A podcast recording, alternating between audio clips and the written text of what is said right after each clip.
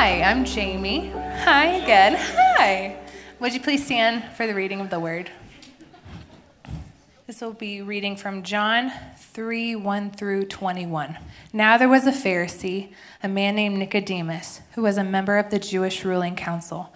He came to Jesus at night and said, Rabbi, we know that you're a teacher who has come from God, for no one could perform the signs you are doing if God were not with him.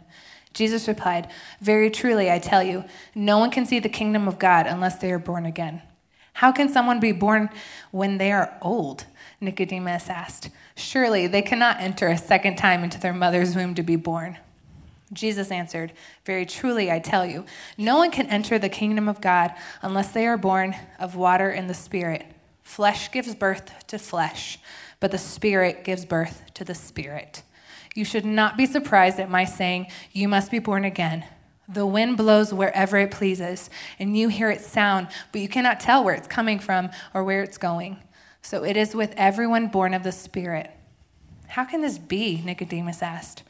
You are Israel's teacher, said Jesus. And do not do you not understand these things? Very truly I tell you, we speak of what we know and we testify to what we have seen, but still you people do not accept our testimony. I have spoken to you of earthly things, and you do not believe. How then will you believe if I speak of heavenly things? No one has ever gone into heaven except the one who came from heaven, the Son of Man. Just as Moses lifted up the snake in the wilderness, so the Son of Man must be lifted up, that everyone who believes may have eternal life in him. For God so loved the world that he gave his only one and only Son, that whoever believes in him shall not perish but have eternal life. For God did not send his Son into the world to condemn the world, but to save the world through him. Whoever believes in him is not condemned, but whoever does not believe stands condemned, already because they have not believed in the name of God's one and only Son. This is the verdict. Light has come into the world, but people loved darkness instead of the light because their deeds were evil. Everyone who does evil hates the light and will not come into the light for fear that their deeds will be exposed. But whoever lives by the truth comes into the light, so that it may be seen plainly that what they have done has been seen or has been done in the sight of God. This is the word of the Lord. Thanks be to God. Lord, we pray to you and, and thank you that you've given us this testimony, this word that we need to be born again. Every one of us looks upon you as our Savior. Lord, that's the only way. And you tell us we must be born again. So, Lord, we come to you humbly, asking you to show us what that means, asking you to give light into these words that we might understand you and your ways. We praise you, Lord, in the name of the Father, Son, and Holy Spirit. And God's people shouted, Amen. Amen. Please be seated. We are going to look at one of my favorite stories in the Bible today, the story that was just read about Nicodemus, this guy that comes to Jesus at night. I remember studying this when I was in high school. My youth pastor took us through the book of John, looking at all these stories, and this continued theme that I will share with us today. We're on this series about encountering Jesus, is that Jesus encountered people along his ministry while he, he was earthly living with us, and these encounters are still happening today. We can encounter the resurrected Lord and know him and learn from him and think about these words that Jesus told Nicodemus. Point number one this morning, if you're taking notes either mentally or with paper, point number one is you must be born again. That's what Jesus tells Nicodemus. So let's lean in to this story. Let's look at it. Chapter 3, verse 1 says, There was a Pharisee named Nicodemus, who was a member of the Jewish ruling council. Your Bible might say Sanhedrin, same thing. And he came to Jesus at what time of day? At night. This is part of the story. Every commentary, I've had a couple weeks to look at this. I wasn't here last week or the week before. I was in Minnesota, soda, uh, with my wife's family. So Brett was preaching, and I got a couple weeks to look at this text and look at commentaries. And every single one of them that I found says something about it being night, that this is important, that Nicodemus comes to Jesus at night. Is he trying to hide something? Is he trying to secretively come? Is he trying to come when no one else would see him? All those those things are a possibility here. He's coming to Jesus at night. And it's not like us going somewhere at night. You know, we just get in the car and we go somewhere. In the ancient world, if you've ever been to a third world country where there's no power, anybody ever been to uh, Mexico, or I've been to Nepal, or China, or uh, India, Haiti, even, you go to these places where there's no electricity. When it turns night, you don't go out. That's, it's dangerous out. You don't do that. Nicodemus does that here. He comes to Jesus at night. What in the world is going on here? This story, I'll come back to this uh, here and there throughout the sermon, but chapter 3 is Nicodemus coming to Jesus at night. The next chapter, chapter 4, is the story of the Samaritan woman, the woman at the well. And what time of day does that story happen? Noon, it says that. Good memory. We, we talked about that a couple weeks ago. So here's this woman who we talked about this is broken, had been married five times. We don't know the circumstances, but a very broken woman. The, the man she is with now is not her husband, won't even dignify her in getting married to her. And Jesus comes to this broken woman at noon, a time when you shouldn't be out getting water and doing manual labor, eh, labor, and yet that's the time she's out, and Jesus comes to her and says, I have living water for you. And Nicodemus, the time of day he comes to Jesus is at night, a very stark contrast in these two stories that we'll talk about a little bit more. But Nicodemus is a Pharisee. And I think everyone in here, even if you're not a churchgoer, you've probably heard the term Pharisee. And my boys, I have four little boys, and everybody in every story is either a good guy or a bad guy. And I think everyone in here would know that a Pharisee is a, probably a bad guy. Like we, if someone is like arguing with you and say, "Hey, you need to have your quiet time in the morning, not in the afternoon, not in the, not in the evening. You need to have your quiet time before breakfast, not after breakfast. You can't have your quiet time with coffee. Don't, don't, don't do that. You have to have your quiet time before the sun rises. You can't have it after the sun rises. You can't read the Bible before this or that. You have to do it this way. You would say, "Bro, stop being a."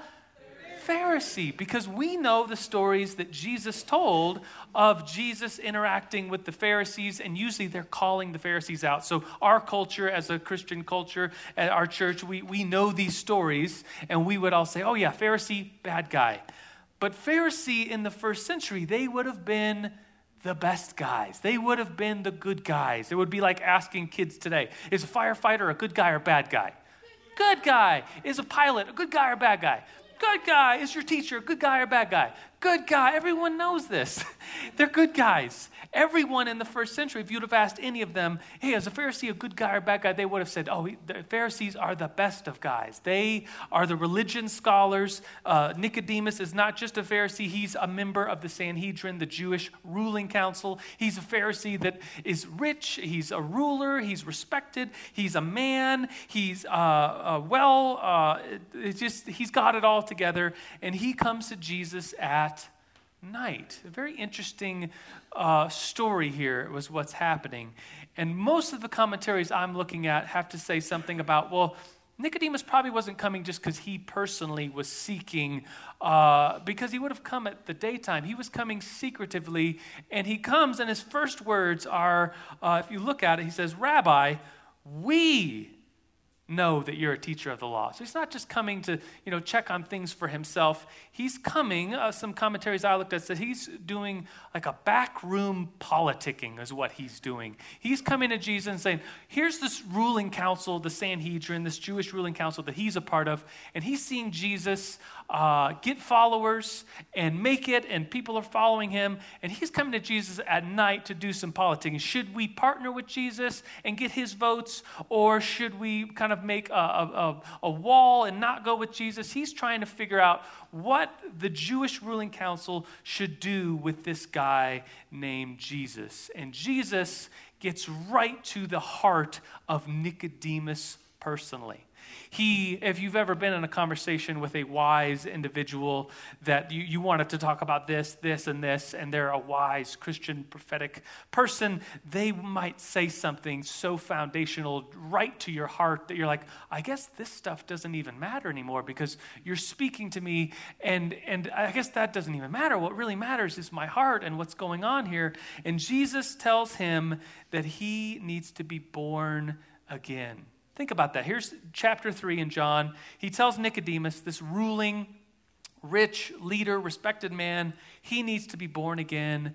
And the next story, the Samaritan woman at the well, this broken woman, Mrs. Broken, he tells her, Do you want some living water? I have it for you. Think about this. Mr. Religion, he says, You need to be born again. Mrs. Broken, he says, Would you like living water? The implication here, look at Jesus talking in verse chapter 3. Jesus replied, Very truly I tell you, no one can see the kingdom of God unless they are born again. The implication, if you're taking notes either mentally or on your paper, is this. If I could summarize all of this sermon, it's this sentence that we can be religious and not be born again. Another way to say that is we can be spiritual and not be born again. And this is something I need uh, to call out in myself. Like I'm a pastor, I have this checkbox I could do. You know, oh, I'm a pastor. I went to Bible school. I've done some good stuff. I have this checklist, but Jesus would tell me, no, you, you need to be born again. I can think about people in this room. I'm going to call, if I call you out, it's because I honor you. And, and, and, but I was just thinking, Brett was here last week, Brett Davis. He, he has this check. He, he spoke at New Life Manager. He's just written a book on the book of Revelation. Like he has this checkbooks. And, and, and Brett would say and, and believe and declare, oh, he needs to be born again, I think about the volunteers, the leaders of this room. I think about Dan Glass or his wife Danae. They have like the most attended, the best attendance record at New Life Man. They've been here more than I have been. There she is. And they, a gold star, they have this checkbox, and they would agree. They would say, Yeah, we need to be born again. Think about the Shellhammers, John and Linda. They lead a grief ministry, helping people walk through the darkest moments in their life, they, they have seen the Lord move and the Lord uh, work in their own lives and people's lives. And, and they would say, We need to be born again. I think of Tim in the back, uh, shepherding and uh, keeping us safe. He, he, volunteers. His wife is usually downstairs helping with the children's ministry. They have all these check boxes that, that they could check and say, oh, we, we've done that. We've been there. We've served the church. Jamie led worship and read scripture today. She's got check boxes.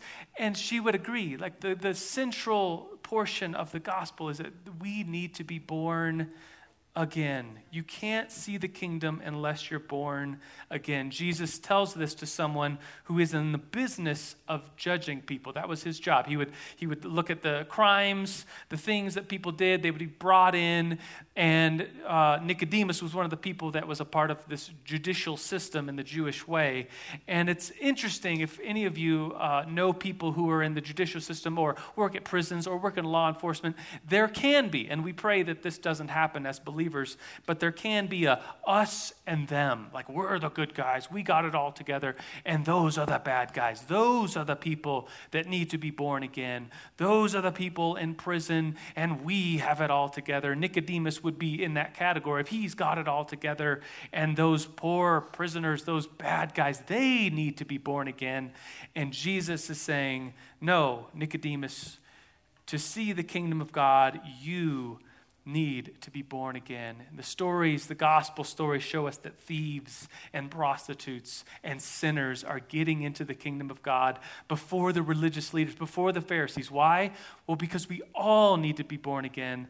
And it's, it's the detriment of those of us that are religious, and I'm pointing at myself to say, oh, well, we got it all together. You know, we, we got these check box that we can do. It's like, no, no, no, no, no. We all need to be born again. Jesus points this out. Verse 10, he even says, You're Israel's teacher, Jesus said.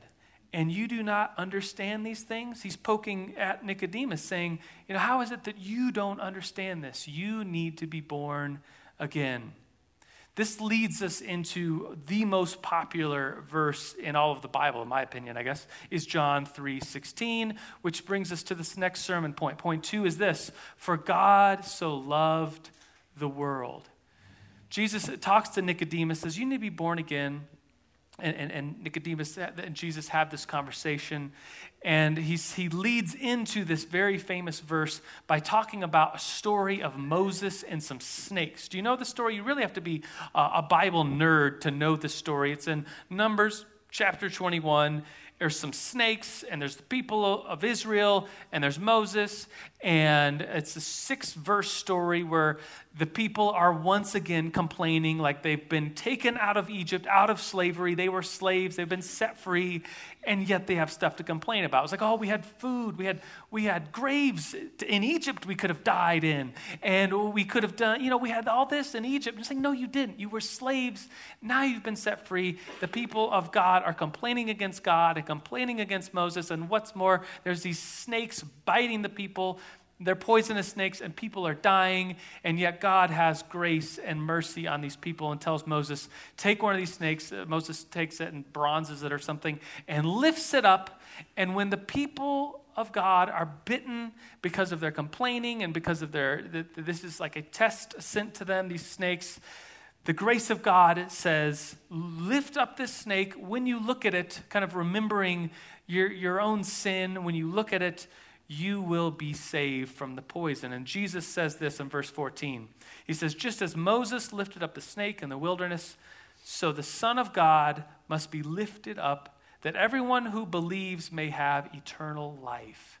We're going to sing a song as we do communion in just a few minutes that says, uh, The Son of God, high and lifted up. Is that the words? Jesus is saying this, just like that, the snake that was lifted up. Remember your own sin lift, lift that snake up, and the poison that the snake bit you with, that, that'll go away and you'll be healed. Just like that, the Son of Man, the Son of God on the cross, lifted up.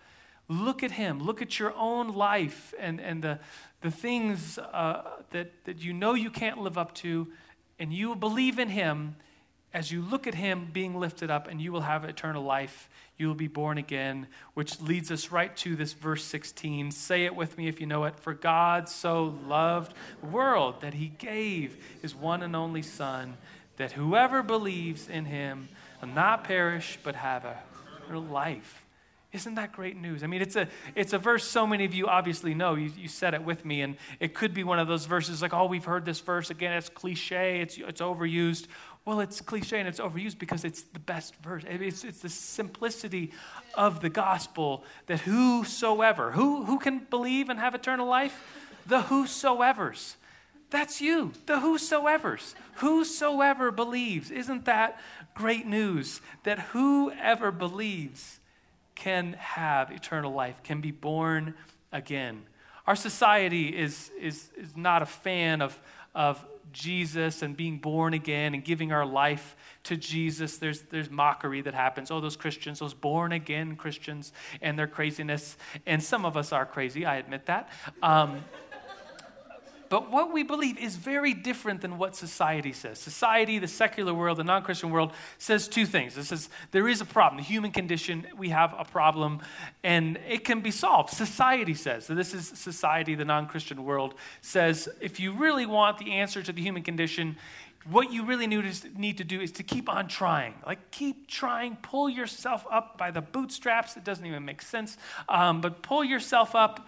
And this is the land of America, second chances, and, and the home of the, the you know, you just keep, you know, whatever. You, you, we're free. We can do whatever we want. You want to be a fireman? Be a fireman. You want to be the president? Be the president. You could do anything you want if you just keep trying and trying harder and harder. And that's a very different message than Jesus saying, no, really, to, be, to see the kingdom, to see how life really is, the real answer to the human condition is that you need to be born again. My friend Glenn Packiam, the pastor of New Life Downtown, has a beautiful analogy. Uh, it's it's a, like a cringe cringe analogy for this. This this what society says: keep trying, just keep trying. You you know, you, society says you'll get better. Self help yourself. Pull yourself up by the bootstraps. Uh, imagine yourself in a classroom and the teacher calls you up. Some of you are already just start starting to sweat because that was you at some point. The teacher calls you up to the, the some of you, anybody remember a blackboard? Um, anybody remember the whiteboards? the, the younger people. So teacher calls you up to the board, whatever color it is, and there's a math problem up there. And your heart just sinks and you go up there it's this long math problem you have no idea what to do and you're up there and you're sweating and the teacher said oh just go ahead just try just try.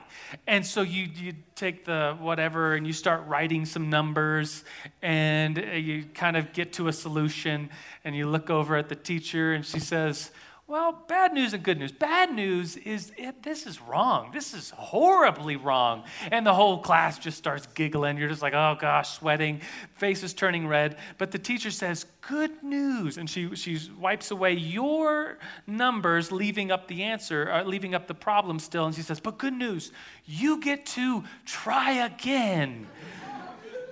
is that good news? That's horrible news. And this is the like society's answer to the problem of the human condition is just keep trying, just keep trying. But the end of that is no, we can't try hard enough.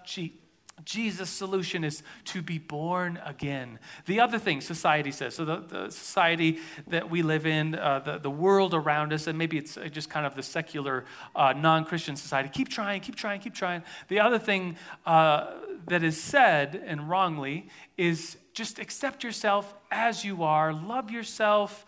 Be prideful of yourself you know matter you know just just love where you are. And that is like well that kind of denies that there is in fact the problem of the human condition and sin. It's it's uh, like saying to a kid hey I know you're an F plus student, but just you know, stay there. Accept that you are an F plus student. It's like, no, you, you, you encourage kids, you know, try. You do want to try harder. Don't just accept yourself. Some people might say, well, you know, you're in the mud, you're in the mire. Pigs love the mud and the mire. Just accept it. And it's like, no, we're not pigs. We are called to a destiny, and Jesus loves us. And the beautiful, wonderful thing it's radical. It's to be born again, to set aside the old nature, to receive a new nature, to set aside the old self, and to receive a new self. This is what it means to be born again. The last point is this Jesus' advent is for us. The word advent has a double, triple meaning. Of course, the first meaning is the season that we are in right now. We are in the season of Advent. Did you know that? Uh, today, if on the uh, Western calendar, church uh, today begins the four Sundays of Advent. The Eastern church calendar it started a little while ago. There's 40 days before Christmas. However you look at it, whatever uh, church traditions you have, this is the season leading up to Christmas. This is Advent. And Advent, the Latin word means. Anybody know? Coming, it means the arrival of.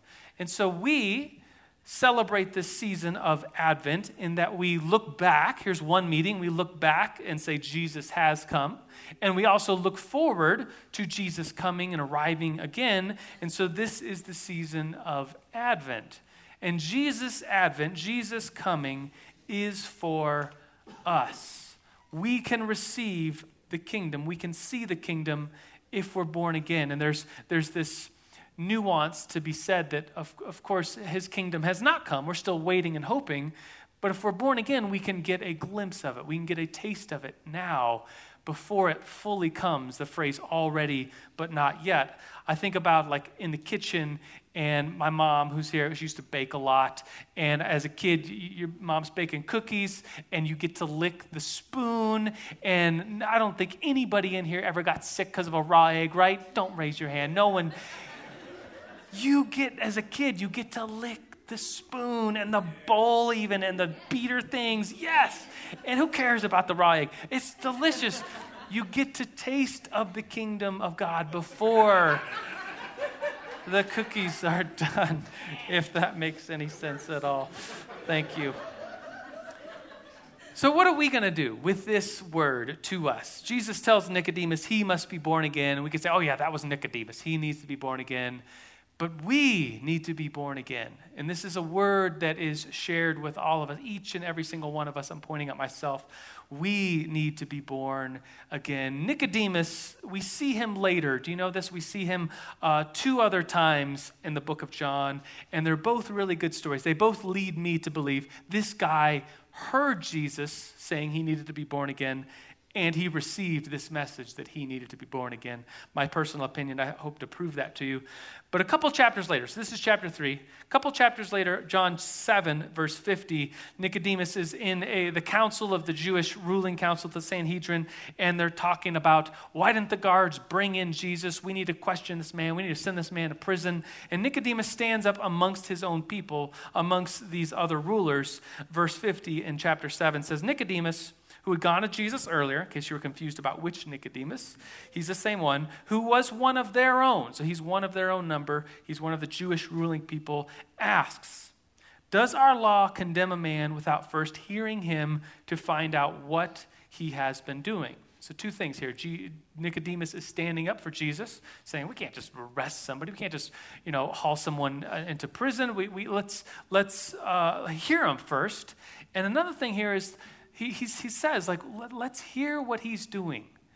I think obviously Nicodemus heard something that night he came to Jesus, and he's hearing it and he's marinating on these words where Jesus tells him he must be born again. He's, he's telling everyone, shouldn't we hear what he's saying? Shouldn't we watch and listen to the things he has been doing? Nicodemus is stirring these things in his heart because finally, towards the end of this gospel, John 20 or John 19, verse 38, says this has a little mention of Nicodemus. Later, Joseph of Arimathea asked Pilate for the body of Jesus. So Jesus has died on the cross. His body's taken down. Joseph of Arimathea asked Pilate for the body. Now, Joseph was a disciple of Jesus, but secretively, because he feared the Jews, with Pilate's permission, he came and took the body away. Verse 39. He was accompanied by Nicodemus. In case you don't know who this Nicodemus was, or if you're confused which Nicodemus it was, it even says, the man who earlier had visited Jesus at night. So it's, it's once again, it's referring to this darkness. Nicodemus came in the darkness secretively because he didn't want to be known. He didn't, uh, we, we don't know exactly. He just came to Jesus at night. And here it is daytime. And Nicodemus is associating himself with Jesus. And Nicodemus even does this. Nicodemus brought a mixture of myrrh and aloes, about 75 pounds. I'm sorry, how many pounds? Is that a lot? Think about like a bag of concrete. Like, like how big was this 75 pound bag of myrrh and aloes?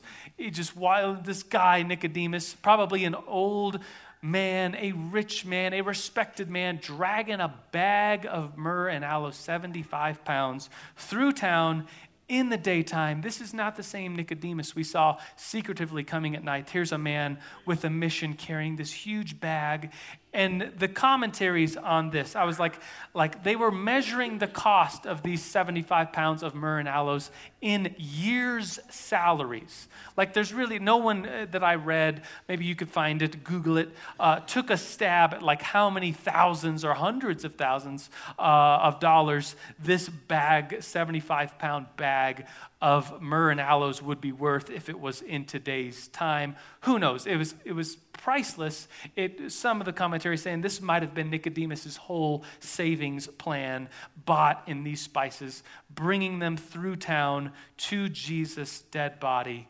And verse 40 says, taking Jesus' body, the two of them wrapped it with the spices in strips of linen.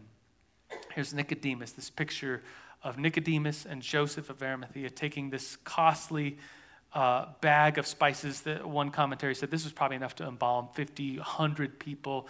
Taking this uh, bag of spices fit for a king to embalm Jesus' body, and both of them doing a work normally in that society reserved for women only. And they're, they're doing this act because they, uh, I don't know, because they love Jesus, maybe, because they were born again. I think about this act of, of the women's work. Um, I had some roommates years ago before I met Erica, we, we were, uh, there's like five guys living in a house. We loved each other, all Christian dudes, great house. And we would just relentlessly tease each other like guys do when they're living in close quarters. And my joke would, I would always find one of them like doing the dishes and he'd look at Ryan doing his women's work. And he'd, oh, come on, man. This ain't, just some of these dishes are your dishes. I'm not going to do it. He'd just get so frazzled. It was just like, come on, man. I took a picture of another roommate vacuuming one time and it's horrible. I'm I'm older now. I wouldn't do that. I realize that's sexist. That's misogynistic. I'm older. I've, I've grown. I wouldn't do that. I took a picture of a roommate uh, of him vacuuming, printed it out, and I said, so and so doing women's work, and put it on the fridge. And he came home and saw it. I come on! He ripping it up and throwing it down. And here's this story of this rich man, Nicodemus, a ruler, a judge, uh, someone who's well respected and rich and had it all together. Here he is bringing potentially his life savings in order to embalm Jesus' body, doing work in the day that anyone can see him doing, and he's wrapping Jesus' dead body in spices. So, what will you do with this Jesus' advent? That he has come, that he is coming again. This, this Jesus pointing to all of us and saying, to see the kingdom of God, you need to be born again. Jesus did not come to give us helpful rules. Jesus did not come to say, keep trying, try harder. Jesus did not come to say, you need to self help yourself. Jesus came and said, to see the kingdom of God, to be a part of his ways, you need to be born again. Would you stand with me this morning? I'm going to read for us these most famous verses. If you're part of the band, you can come forward. If you're serving communion, you can come forward and prepare the table. And if you want, you can bow your head. We're going to put these words on the screen as well for you to read along.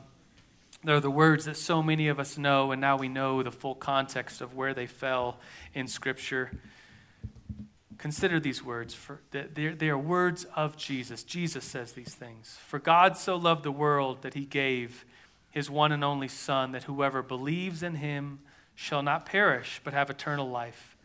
For God did not send his Son into the world to condemn the world, but to save the world through him. Whoever believes in him is not condemned, but whoever does not believe stands condemned already, because they have not believed in the name of God's one and only Son. This is the verdict. Think about this light and dark thing that's going on in chapter 3. This is the verdict. Light has come into the world, but people love darkness instead of light because their deeds really were evil.